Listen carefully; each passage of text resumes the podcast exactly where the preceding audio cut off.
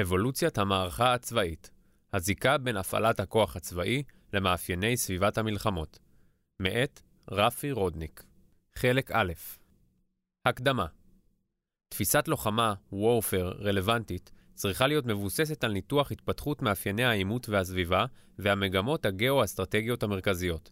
זאת בניגוד לנטייה הרווחת לבסס תפיסה רק על פי היכולת האופרטיבית הקיימת ועל סמך הניסיון המבצעי המוכר. המאמר שלפניכם מתאר את סיפור ההתפתחות של המערכה הצבאית, בעיקר המערבית, במקביל לסיפור המציאות שבתוכה היא התעצבה ואותה היא עיצבה. הוא מתמקד במגמות עיקריות שחלו בלוחמה ונוגעת בהקשר הסביבתי, התרבותי-חברתי, בו היא התרחשה, החל מהמאה ה-17 ועד ימינו, בדגש על המאה ה-20. זה אינו תיאור היסטורי גרידא, אלא ניסיון להניח בסיס לחשיבה על המציאות בה אנו חיים, ולתרום לפיתוח תפיסות הפעלה צבאיות עדכניות. בשנת 1989 פורסם מחקר שבחן את אתגרי ארצות הברית בשדה הקרב העכשווי. מסקנתו הייתה כי העולם עומד בפני עידן חדש של מלחמות, עידן לוחמת הדור הרביעי, Fourth Generation Warfare. מספר היסטוריונים ביקרו את הפשטנות באופן הצגת ההתפתחות הדורית של הלוחמה על ידי חוקרים אלה. אולם, מחקרם מניח מסגרת המסייעת לבחינת השינויים במאפייני הלוחמה המודרנית והסביבה בה היא התרחשה. במחקר הנוכחי, התפתחות המערכה הצבאית תוצג באופן גס למדי דרך מעבר בין חמישה דורות של לוחמה. הוא מתחיל מתיאור העידן המודרני של הלוחמה, בו יוצגו שלושה דורות לוחמה. הדור הראשון מאופיין בתמרוני מסה קרקעיים שהתפתחו עקב היכולת לגייס ולהפעיל צבאות המונים לאחר המהפכות הלאומיות. הדור השני מאופיין בתמרוני אש שחיקתיים שהתאפשרו בזכות המהפכה התעשייתית, אשר גם הניחה את הבסיס לטוטליות של המלחמה. טוטליות זו הגיעה לשיא עם התפתחות הדור השלישי בלוחמה, ששורשיו בתפיסות של העידן המודרני, ומימושו התאפשר במלואו בעידן מהפכת טכנולוגיית המידע. דור זה מאופיין בהאצה, הרחבה והעמקה של המערכה לממדים חדשים, בעיקר האווירי והאזרחי. השינויים במאפייני דור זה התעצמו עם האינטראקציה בין מהפכת המידע לבין שינויים תפיסתיים ונורמטיביים שחלו בחברה לאחר הטראומה של המלחמות התעשייתיות של הדור השני. הדור הרביעי מאופיין בעימותים אסימטריים מובהקים בין ישויות מדינתיות לבין שאינן מדינתיות. הוא תוצר של הישגי הלוחמה בעידן מהפכת המידע ושל עידן הגלובליזציה, אשר התפתח במקביל ושינה את כללי המשחק ואת המשמעויות של העוצמה הצבאית. ייתכן כי בעידן זה נוצר כבר הדור החמישי, שעדיין קיים קושי להגדירו, אולם הוא מאופיין באיומי כלאיים, היברידים, של קואליציות מגוונות, תת-מדינתיות או טרנס-לאומיות, הנוקטות בלוחמת טרורילה, טרור וגרילה, מהפכנית, על רקע גלוקלי, גלובלי ולוקלי. המעבר בין הדורות הוא אבולוציוני, הוא מתאר התפתחות הדרגתית, תוך התאמת המאפיינים של הלוחמה לאתגרים המתפתחים. למעשה, תוצג קו אבולוציה של הלוחמה, משמע מאפייני הלוחמה הם תוצר של חיכוך מתמשך בין אישויות שונות ומשתנות בתוך סביבה משתנה. אין הכוונה לכך שכל דור חדש ביטל בהכרח את המאפיינים של הדורות הקודמים. כדרכו של תהליך אבולוציוני, מאפיינים שונים נשארו. עם זאת, כל דור העצים או הביא לידי ביטוי מאפיינים מסוימים, ישנים או חדשים. קלאוזוויץ כתב כי לכל תקופה יש סוג מלחמה ייחודי, אילוצים ודעות קדומות משלה, וכי כל תקופה מחזיקה בתיאוריה משלה על המלחמה. הכוונה היא שלעיתים השינוי העיקרי שחל הוא בתפיסה שלנו, ולאו דווקא במציאות אותה אנו חווים. חלק מהתיאוריה המוצגת בעבודה הנוכחית מבוססת על הגות קיימת, וחלקה על פרשנות אישית. תיאוריה מטבעה אינה היסטוריה עובדתית, אלא מודל או התבוננות המסייעים ללמידה ולהסבר של תופעות בעלות הקשר מסוים. המלחמה המודרנית, מעבר מתמרון מסה קרקעית בחזית לתמרון רב-ממדי לעומק. שלום וסטפליה בשנת 1648 יכול לסמן את ראשית ההיסטוריה הצבאית המודרנית. הסכם זה נתפס כמעצב המציאות הפוליטית המוכרת לנו עד היום, של מדינות ריבוניות כשחקניות המרכזיות במערכת העולמית. בתקופה זו, הגורם הכלכלי ותהליך מתמשך של ניסוי וטעייה הכניסו שינויים מפליגים בצבאות הגדולים של אירופה. במאה ה-17 נהוג לציין גם את תחילתן של האקדמיות הצבאיות ועיצוב ומיסוד הסדר והמשמעת הצבאיים המקצועיים. תקופה זו יצרה את הדור הראשון בלוחמה המודרנית, ראשיתו בצבאות הקבע המלוכניים הגדולים, והמשכו בעידן צבא ההמונים. בספרות המחקרית תקופה זו מכונה כהמלחמות הקלאסיות, ובשלב מאוחר יותר כהעידן הנפוליאוני. דור זה מאופיין ביכולת לגייס את המשאבים הפוליטיים, הכלכליים והחברתיים, על מנת לבנות ולהפעיל בתחילה צבאות מקצועיים, ולאחר מכן צבאות עממיים גדולים, שהחליפו את האבירים ושכירי החרב. האתגר הצבאי המרכזי היה צורך לפתח תרבות של סדר, שנדרש לצבא מקצועי ומבדיל אותו מתרבות אזרחית. הסדר בא לידי ביטוי בסממנים חיצוניים וארגוניים, ואף באופן הלחימה. צבאות אלה נלחמו בשורות ובטורים ישרים, חזרה מסוימת לשיטת הפלנקס. אך המהפכה האמריקאית בשנים 1776 עד 1783, והמהפכה הצרפתית בשנים 1789 עד 1799, בישרו גם על עידן המלחמות המהפכניות, שערערו את הסדר והטקסיות של המלחמות הקלאסיות, ואף את הסדר המדינתי הקיים. המהפכה הביאה לשדה הקרב אידיאולוגיה, שבירת כללים ומוסכמות, תעמולה ורגשות עזים. תקופה זו החדירה רעיונות לאומיים שאפשרו גיוס המונים לשדה המערכה. רעיונות המהפכה, חירות, שוויון ואחווה, חלחלו גם לארגון הצבאי. גיוס לצבא נתפס כמכשיר לליכוד ושוויון חברתי. עם זאת, מבחינה טכנולוגית הוענקו להמונים אלה בעיקר אמצעי לחימה פשוטים, שדרשו ואפשרו מגע קרוב וקצר מועד יחסית בין הצבאות. המציאות האכזרית של שדה הקרב אתגרה את הנחישות הצבאית להקפיד על תרבות הסדר. התוצאה באה לידי ביטוי בהקרבה נרחבת של חיי חיילים, ראו למשל את המערכות באירופה בשנים 1812 עד 1813, מצב שהיה נסבל במציאות של גיוס כללי לאחר המהפכה הצרפתית, לעומת הצבאות המקצועיים היקרים שקדמו לה. הניצחון הושג בעיקר באמצעות הפעלה מושכלת ומיומנת של עוצמה קרקעית אנושית רבה. האסטרטגיה ההתקפית הנפוליאונית הפליאה ביכולת לתמרן מערכים פרוסים באופן נרחב, וריכוזם במהירות למסה עצומה לקראת מערכה הכרעתית קצרה. למרות שהצבא המהפכני הובס לבסוף בקרב ווטרלו ב-1815, על ידי הצבא מהסדר הישן בפיקודו של דוכס הברזל מוולינגטון, השיטה הנפוליאונית השפיעה רבות על עיצובם של הצבאות המודרניים. עיצוב שהובל בעיקר על ידי הקצינים הפרוסים, ובא לידי ביטוי בפיתוח הפוש מוכוון המשימה וביסוס המטה הצבאי, לשם ניהול מערכות גדולות, כמו גם בתיאורטיזציה של מדע המלחמה ותיעוש הצבא.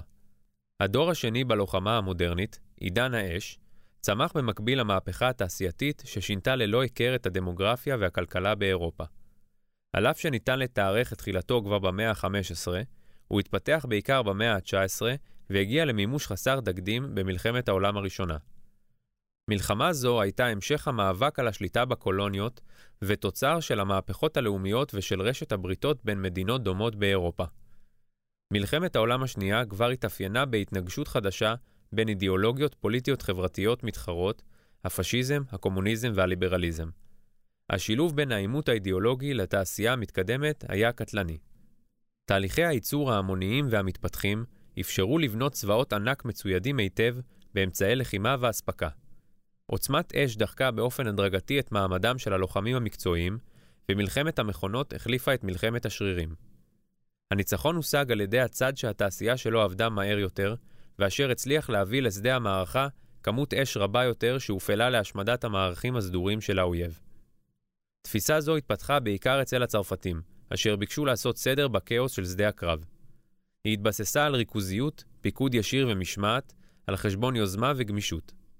מציאות זו יצרה תפיסת הפעלה שנשענה על עוצמת אש על מנת לשחוק את האויב, ואפשרה להרחיק את החיכוך הישיר פנים מול פנים בין הצבאות היריבים, תרבות צבאית מערבית מסורתית מאז היוונים והרומים.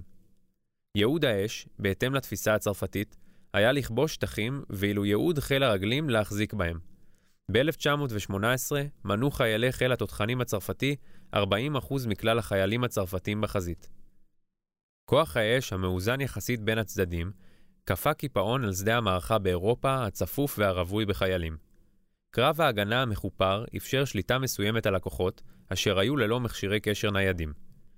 נוצר שדה מערכה סטטי יחסית, בעל תלות בגורמים נייחים בעיקרם, דוגמת ארטילריה ותחמושת כבדה, תעלות ומחפורות. ברם, הצורך לשלוט במערכים אלה והבנת חשיבות ניודם של מערכי האש ממקום למקום על מנת להפעילם במקומות המכריעים בטרם יספיק האוהב להיערך, הביאו לפיתוח מזורז ואימוצם של אמצעי תקשורת החל בטלגרף וניוד, בעיקר באמצעות רכבות, כפי שבלט במלחמת האזרחים האמריקאית ב-1861 עד 1865, ובהמשך בפיתוח הטנק. הניוד וההפצה הנרחבים של לוחמים, אמצעי לחימה ותחמושת, עיצבו בשנים אלה את הלוגיסטיקה הצבאית המודרנית. הדרישה למהירות ולניוד זרעה את הרעיונות להתפתחות הדור השלישי במלחמה, עידן התמרון. האמצעי המהפכני ביותר שאפשר זאת היה כנראה הקשר האלחוטי הנייד. בטרם אעמוד על מרכיבי הדור השלישי, חשוב לציין שני מרחבי פעולה נוספים שנוצרו בדור השני של הלוחמה המודרנית, הממד האווירי והנשק הבלתי קונבנציונלי, אשר באו לידי ביטוי בפיתוח רעיונות לחימה אסטרטגיים חדשים בתקופה זו.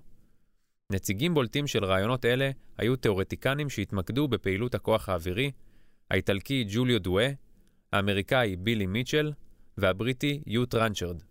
הוגים צבאיים אלה ראו בכוח האווירי גורם שישנה את מאפייני המלחמות כפי שהיו עד לאותה עת. כתוצאה מכך, בתחילת מלחמת העולם השנייה נוצרה אסטרטגיה חדשה של הפצצות מן האוויר על מרכזים עירוניים ותעשייתיים. תפיסת פעולה זו הוגדרה עם הזמן כהפצצות אסטרטגיות. כינו אותה גם כהפצצות טרור, מכיוון שלעיתים קרובות היא כוונה כלפי המורל של האויב ויעילותה הצבאית הייתה מוגבלת.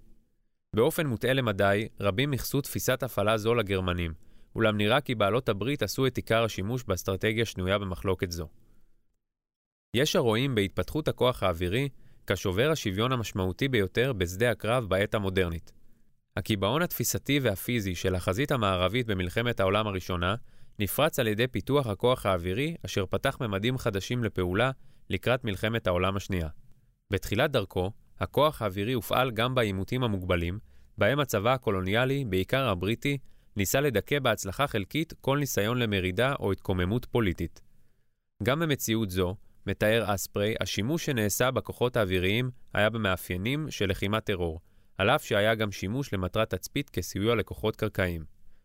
עיקר השימוש בכוח זה היה למטרות הרתעה, האנשה, הפחדה והשלטת סדר, באמצעות הטלת טרור על מטרות לוחמות ושאינן לוחמות.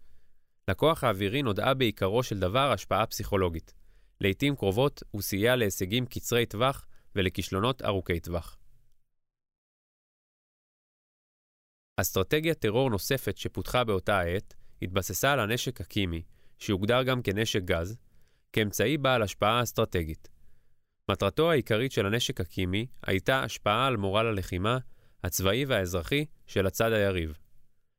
היה בכך שינוי לעומת ההתייחסות לאמצעי זה כנשק טקטי כנגד כוחות לוחמים בלבד, במהלך מלחמת העולם הראשונה ובין מלחמות העולם.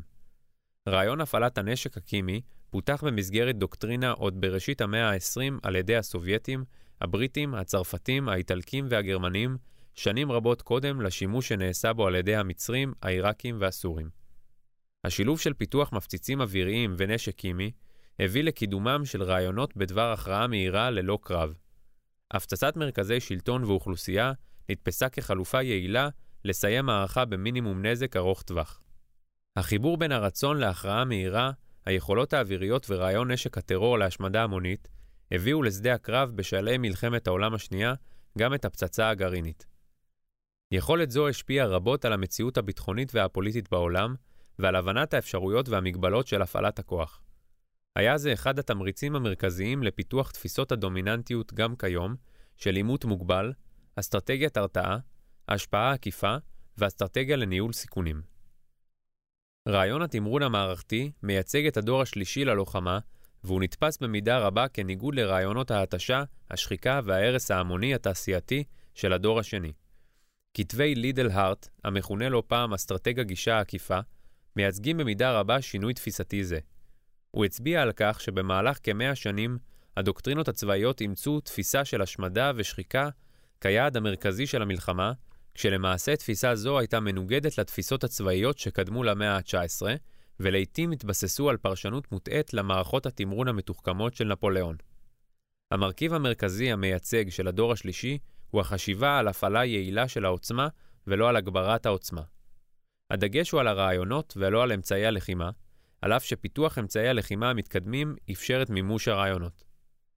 בהגות המסורתית הקלאסית, לוחמה זו מבטאת את התפיסה שניצחון יושג על ידי מימוש הרעיון הנכון, המשלב תנועה מהירה עם מכה מדויקת, או אפילו התייצבות במקום הנכון בלבד.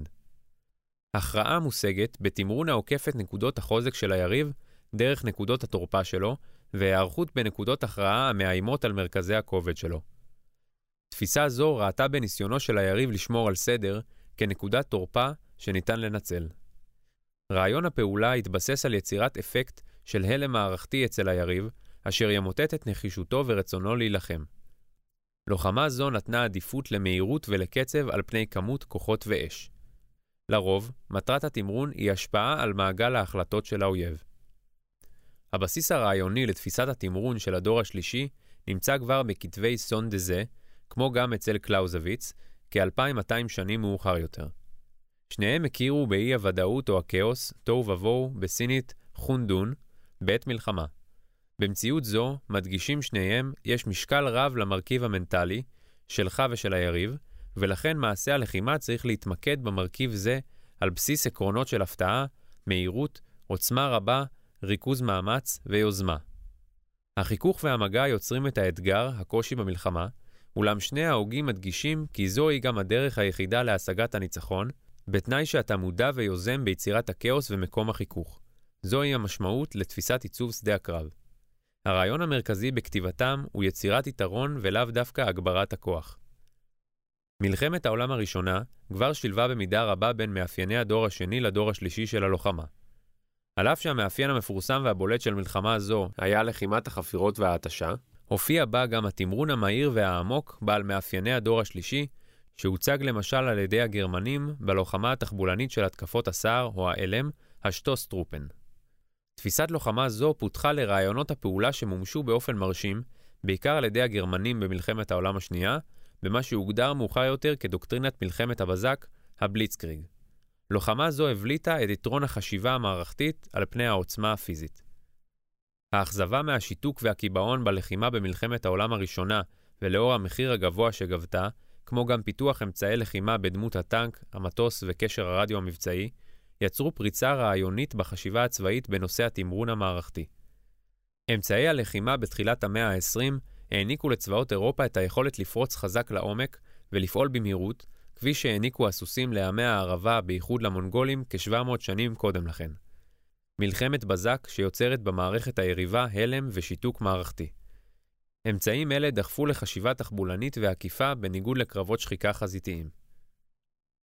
בין ההוגים הבולטים שהיו שותפים לחשיבה זו, ניתן למנות את ג'ון פרדריק צ'ארלס פולר הבריטי, אשר יש הרואים בו כפורץ הדרך בחשיבה זו, את שארל דה גול הצרפתי, לידל הארט הבריטי, היינץ וילהלם גודריאן הגרמני, ומיכאיל ניקולאייביץ' טוחצ'בסקי, ולדימיר טריאנדפילוב ואלכסנדר סווצ'ין הסובייטים. חלק מן הקצינים הללו אף היו בקשר אישי, ובתפיסותיהם ניכרת השפעה הדדית. תאורטיקנים סובייטים הציגו רמת חשיבה מורכבת ושלמה יותר בנושא התמרון. הם מתוארים לא פעם כראשונים לזהות ולפתח רמה חדשה באמנות המלחמה, רמת אמנות המערכה, Operational Art. היה זה תוצר של למידה וזיהוי מציאות משתנה בטבע המלחמה, וניסיון להתאים את אמנות המלחמה לשינוי זה. ההקשר האופרטיבי הייחודי של התקופה היה מצרף של התפתחות טכנולוגית מהירה וחזיתות לחימה עצומות באורכן, אך גם צפופות בלוחמים. התקופה שבין המהפכה הרוסית בשנת 1917 ועד פרוץ מלחמת העולם השנייה מתוארת כרנסאנס בתחום המחשבה הצבאית הסובייטית. הרס המשטר הישן הוביל גם להרס הצבא הישן ויצירת צבא חדש עם רעיונות חדשים המושפעים מאידיאולוגיית המהפכה הקומוניסטית. חשוב להדגיש כי תובנות רבות בפיתוח אמנות המערכה הסובייטית מקורן בניסיונם במלחמת האזרחים הרוסית בהתמודדות מול התערבויות צבאיות זרות, למשל הצ'כוסלובקית, קיץ 1918, ובהשפעת תיאוריות והנחיות של לנין. נהוג לראות בטוקצ'בסקי כמייצג תפיסת הלוחמה המכונה התמרון המערכתי העמוק. קיימות פרשנויות שונות לגבי משמעותה של תפיסה זו, אולם בין היתר מדובר בניסיון ממשי ומקיף לחשיבה ותכנון אופרטיביים על בסיס ניתוח היריב המדינתי כמערכת שלמה של מרכיבים וזיקות, צבאיים וחברתיים, ופעולה סימולטנית רב-ממדית מול כלל המערכת. תפיסת לחימה זו טעמה את אמרתו של לנין כי המלחמה היא מבחן רב-צדדי של כל הכוחות החומריים והרוחניים של האומה. רעיון התמרון המערכתי העמוק, מעניין לציין, יושם בחלקו על ידי המערב במלחמת העולם השנייה, בעיקר על ידי הבריטים. לחימה זו בוצעה למשל במאפיינים של לוחמת גרילה באזורים האימפריאליים, באפריקה ובאסיה, במסגרת לחימה בין-מדינתית. נציגים בולטים של רעיונות אלה היו האדמירל מאונט בטן וגנרל סלים, שיישמו אותם בדרום-מזרח אסיה כנגד היפנים, ובעיקר במבצעי החדירה העמוקה Long Range Penetration של אורד וינגייט. הרעיון במבצעים אלה היה לחדור לעומק העורף הצבאי, הפגיע והחלש של האויב, במסגרות גדולות ומתפצלות ליחידות חבלה קטנות יותר. מטרת המבצעים הייתה לזרוע הרס ואנדרלמוסיה שיגרמו אובדן שיווי משקל אצל האויב, באמצעות פגיעה בתשתיות תומכות ובקווי אספקה, השמדת מחסני ציוד ותחמושת, כמו גם כפיית העברת תשומת לב וכוחות אויב מהחזית להגנת המרחבים העורפיים. הפעילות נתמכה על ידי אמצעים טכנולוגיים חדשים שנכנסו לשימוש בלחימה, כמו קשר אלחוטי ומטוסים שהטילו אספקה וסייעו בתקשורת ובחילוץ.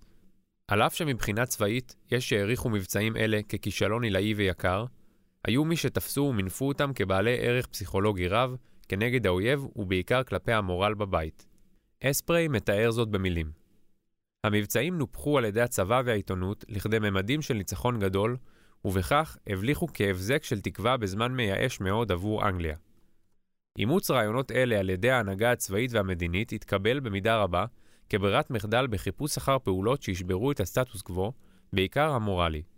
מבצעים מסוג זה לא היוו את המאמץ או הרעיון העיקרי במערכה הכללית. נפוליאון האמין בניצחון באמצעות קרב גדול ומכריע, השוחק את הצבא היריב ומכפיף את מדינת היריב לאינטרסים הפוליטיים הצרפתיים. אולם, בהדרגה מרכז הכובד עבר מן הצבאות בחזית אל העורף הצבאי ואל האוכלוסייה בעורף. היכולת להמשיך ולקיים את הלחימה הפכה להיות תלויה בייצור התעשייתי, בכוח העמידה, בסבלנות ובתמיכה של העם. החזית הפכה להיות רחבה ועמוקה מדי בשביל קרב הכרעה אחד. ההכרעה במלחמה הפכה להיות קשה להשגה, היות והיה צורך להרוס עד היסוד את יכולת העמידה של העורף ולא רק של הצבא. תפיסת הלוחמה של הדור השלישי יישמה זאת בהעבירה באופן חד את שדה הקרב אל העורף האסטרטגי-אזרחי של האויב. הרעיון הבסיסי של לוחמה זו הוא לעקוף את המערכים הצבאיים החזקים של רצועות ההגנה לאורך הגבולות ולהתייצב בעורף היריב. כך ניתן להביא לערעור לפגיעה במורל וברוח הלחימה של היריב, הנתפס ככלל המסגרת הפוליטית-חברתית ולא רק הארגון הצבאי.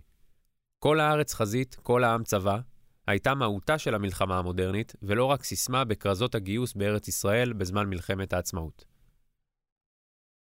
הזיקה בין המהפכה הטכנולוגית לעיצוב המערכה הצבאית. המסר העיקרי הוא זה: מהפכת המידע שינתה לבלי היכר את טבע הלחימה. כיום, בכדי לנצח במלחמה, יש ראשית לנצח במהפכת המידע.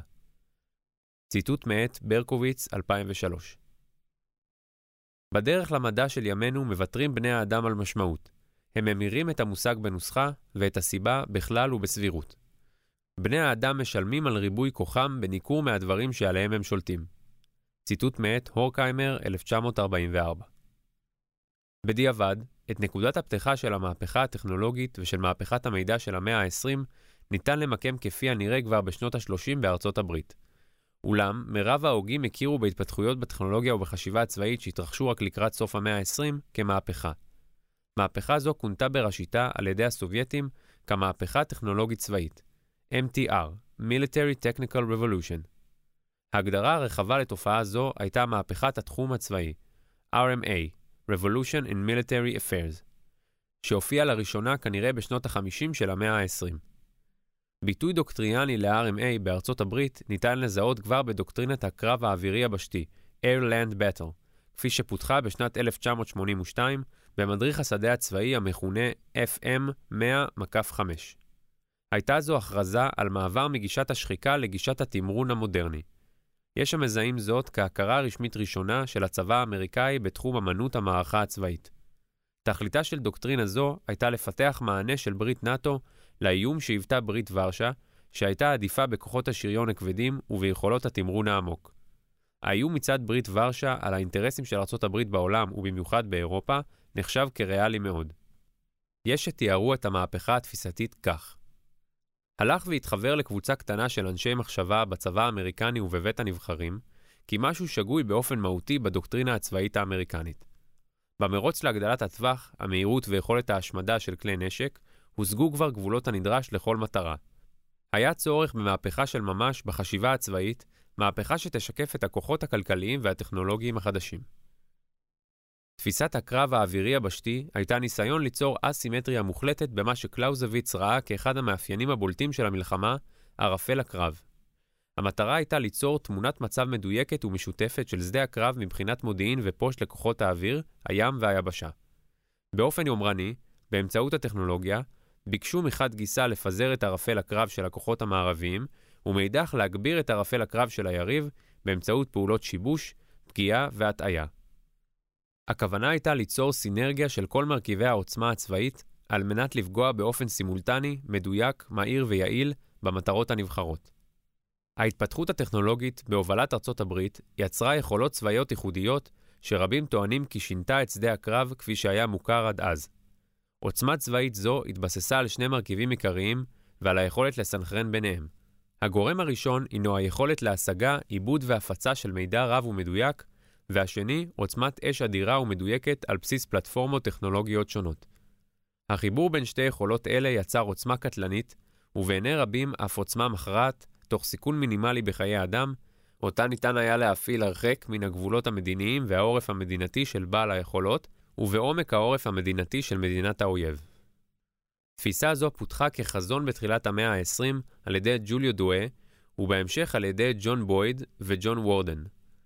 אותה תפיסה קיבלה מסגרת תאורטית וטכנולוגית שלמה בתפיסת ה-RMA, ויושמה על ידי דיוויד דפטולה במלחמת המפרץ הראשונה. היא מומשה במלואה במערכה האווירית בקוסובו 1999. תפיסות הלחימה והניצחון ששלטו בשיח הצבאי, בעיקר האמריקאי, עד לראשית המאה ה-21, אימצו והדגישו את קריאתו של קלאוזוויץ בדבר חשיבות הפעלת כוח מסיבי, ממוקד ומהיר להשמדת יכולות האויב לשם השגת הכרעה. ניסיון הלחימה הקונבנציונלית הטמיע תפיסות אלה, והן אף חוזקו עם הדרישה הפוליטית לנצח מלחמות מהר ובמחיר נמוך, בשילוב עם פיתוח אמצעי נשק עוצמתיים ומדויקים. ביטוי לכך ניתן לראות בפיתוח תפיסת ההלם והמורה, או בניסוח חלופי תפיסת השליטה המהירה, ובניסיון ליישמה בין היתר בשתי מלחמות המפרץ. דוגמה לתפיסת עולם זו ניתנה בשנת 1995 בדבריו של הגנרל קולין פאוול, יושב ראש המטות המשולבים בתקופת מלחמת המפרץ הראשונה, לאחר ניסיונות ההתערבות של ארצות הברית בגרנדה 1983 ובפנמה 1989. השתמש בכל הכוח הנדרש, ואל תתנצל על כניסה פנימה בגדול אם זה מה שנדרש. כוח מכריע מסיים מלחמות מהר. יישומו של רעיון זה בא לידי ביטוי בתפיסת פעולה שהתבססה וייתכן ואפילו השתעבדה לעוצמה הטכנולוגית. ברם, לתפיסה זו היה בסיס מחשבתי רחב יותר מרעיון השגת הכרעה מהירה על ידי הפעלת כוח מוחץ. מנסחי ההלם והמורה יצאו מנקודת הנחה כי הם עדים לשינויים מפליגים בטבע העימותים.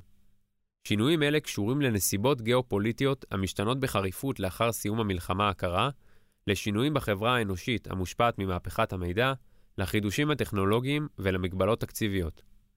להבנתם, במציאות העתידית, נוכח העליונות הצבאית האמריקאית הבלתי מעורערת, עלולים יריביה הפוטנציאליים של ארצות הברית לנסות ולשנות את תנאי העימות העתידי ולרוקן מתוכנם את יתרונותיה של המעצמה.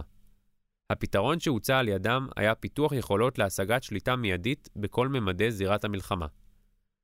מעבר להישגים פיזיים ומוחשיים, המטרה המרכזית של רעיון פעולה זה הוא ערעור רצון הלחימה של היריב, תוך פגיעה בתפיסותיו ובהבנותיו, באמצעות יצירת אפקטים פסיכולוגיים בלתי מוחשיים. היכולת לביצוע רעיון זה הותנתה ביצירת ידע והיכרות עצמית כמעט מוחלטת, לצד היכרות של היריב ושל הסביבה, וכן במהירות ותזמון מדויקים ביישום המבצעי. גישה זו דרשה במידה רבה היגיון פעולה המשותף לכל רמות המלחמה, אסטרטגית, מערכתית וטקטית. בניסוחם של מחברי התפיסה, עוצמת ההלם והמורה שווה תאורטית להשפעה שהייתה להטלת הפצצות בהירושימה ונגסקי. הם מדגישים כי רעיון פעולה זה אמור להביא לשליטה מוחלטת ולניצחון כה מהיר עד שהאבדות של שני הצדדים, גם של היריב, יהיו קלות באופן יחסי. לגישתם, תפיסה זו רלוונטית לכל סוגי העימותים הפוטנציאליים של ארצות הברית. הפער התפיסתי בדוקטרינה זו נשאר בפיתוח אסטרטגיה מלחמתית בהיגיון צבאי מדינתי למלחמות פוליטיות מול יריב לא מדינתי, בעל היגיון תרבותי שונה, בהן לממד הצבאי יש תפקיד משני. כאשר הדגש במלחמות הוא פוליטי-תרבותי, והמוקד שלהן הוא רעיונות, טכנולוגיה מתקדמת אינה מהווה בהכרח יתרון, לפחות לא לאורך זמן ולא בכל מצב. למלחמה הקרה ולמערכת הדו-קוטבית שנוצרה עם סיום מלחמת העולם השנייה, והתקיימה עד סוף שנות ה-80 של המאה ה-20, יש משמעות והשפעה רבה על אופי העימותים בני זמננו. המערכה בין שתי המעצמות הגדולות והסימטריות, שהייתה אסטרטגית בעיקרה, דחפה לתחרות מואצת על פיתוח אמצעים טכנולוגיים מתקדמים, שחלקם הגדול תמך במאמץ הצבאי והביטחוני. עד מהרה נוצר בין המעצמות מאזן הרתעה על בסיס הנשק הגרעיני וגם על בסיס הנשק הקונבנציונלי, אשר דחף למדיניות שהתבססה בעיקר על אסטרטגיה עקיפה. מעתה לאזרחי המדינות המפותחות גם לא הייתה כל כוונה לסכן את חייהם. רעיונות הגיוס הלאומיים של נפוליאון החלו להתמוסס. האסטרטגיה העקיפה הביאה לפיתוח יכולות מבצעיות מבוססות אש לשחיקת האויב מרחוק, ללא צורך בחיכוך מסיבי ישיר של הצבאות. בכך ניתן לפגוע במאמצי התמרון העיקריים של האויב, ולמנוע ממנו הישגים טריטוריאליים הדרושים לתפיסת הניצחון. כמו כן, ניתן לאיים ולפגוע בכל מקום בעורף האויב, בתשתיות הצבאיות והאזרחיות שלו. יכולת זו צמצמה את הצורך בהשקעת מאמץ בהגנה חזקה ובחיכוך על בסיס גבול טופוגרפי. שתי השלכות מרכזיות לתפיסה זו היו פיתוח מערכות איסוף מודיעיניות מדויקות ופיתוח נשק תלול מסלול מדויק. ייעודן היה שלילת הרצון והיכולת של היריב, ומימושן בא לידי ביטוי בעיקר בהרתעה ההדדית. הפיתוח הצבאי הטכנולוגי המואץ מוסבר לעיתים על ידי סיבות שאינן ביטחוניות גרידא.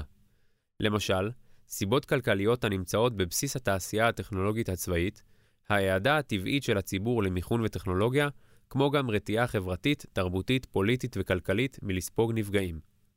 ישויות אנושיות מתעצבות כתוצאה מהיותן הנושא והמושא של העוצמה הטכנולוגית, וכך גם התנגדותן לעוצמה זו. המדינות המערביות, כמו גם צבאן, פיתחו תלות בטכנולוגיה המתקדמת, כמו גם בציפיות או האשליות שלעיתים היא יצרה. קיים קושי לנבא את מאפייני ההשפעה של הטכנולוגיה על המין האנושי ומלחמותיו. אוגוסט קונט, למשל, לא צפה כי טכנולוגיה מתקדמת עלולה להחזיר למלחמות את קסמן. הוא גם לא חזה את הפרטת המלחמות עקב עליית משקלם של שחקנים לא מדינתיים, אשר גם הם הפכו להיות שותפים נלהבים לשימוש בטכנולוגיה המתקדמת. אחת ההשלכות המרכזיות של המהפכה המערבית בתחום הצבאי הייתה היעדר היכולת להתמודד באופן סימטרי מול העוצמה האדירה שהיא הציגה. הדרך היחידה להתעמת עם יריב בעל עוצמה מסוג זה הייתה פיתוח תפיסות לוחמה והתנגדות אסימטריות.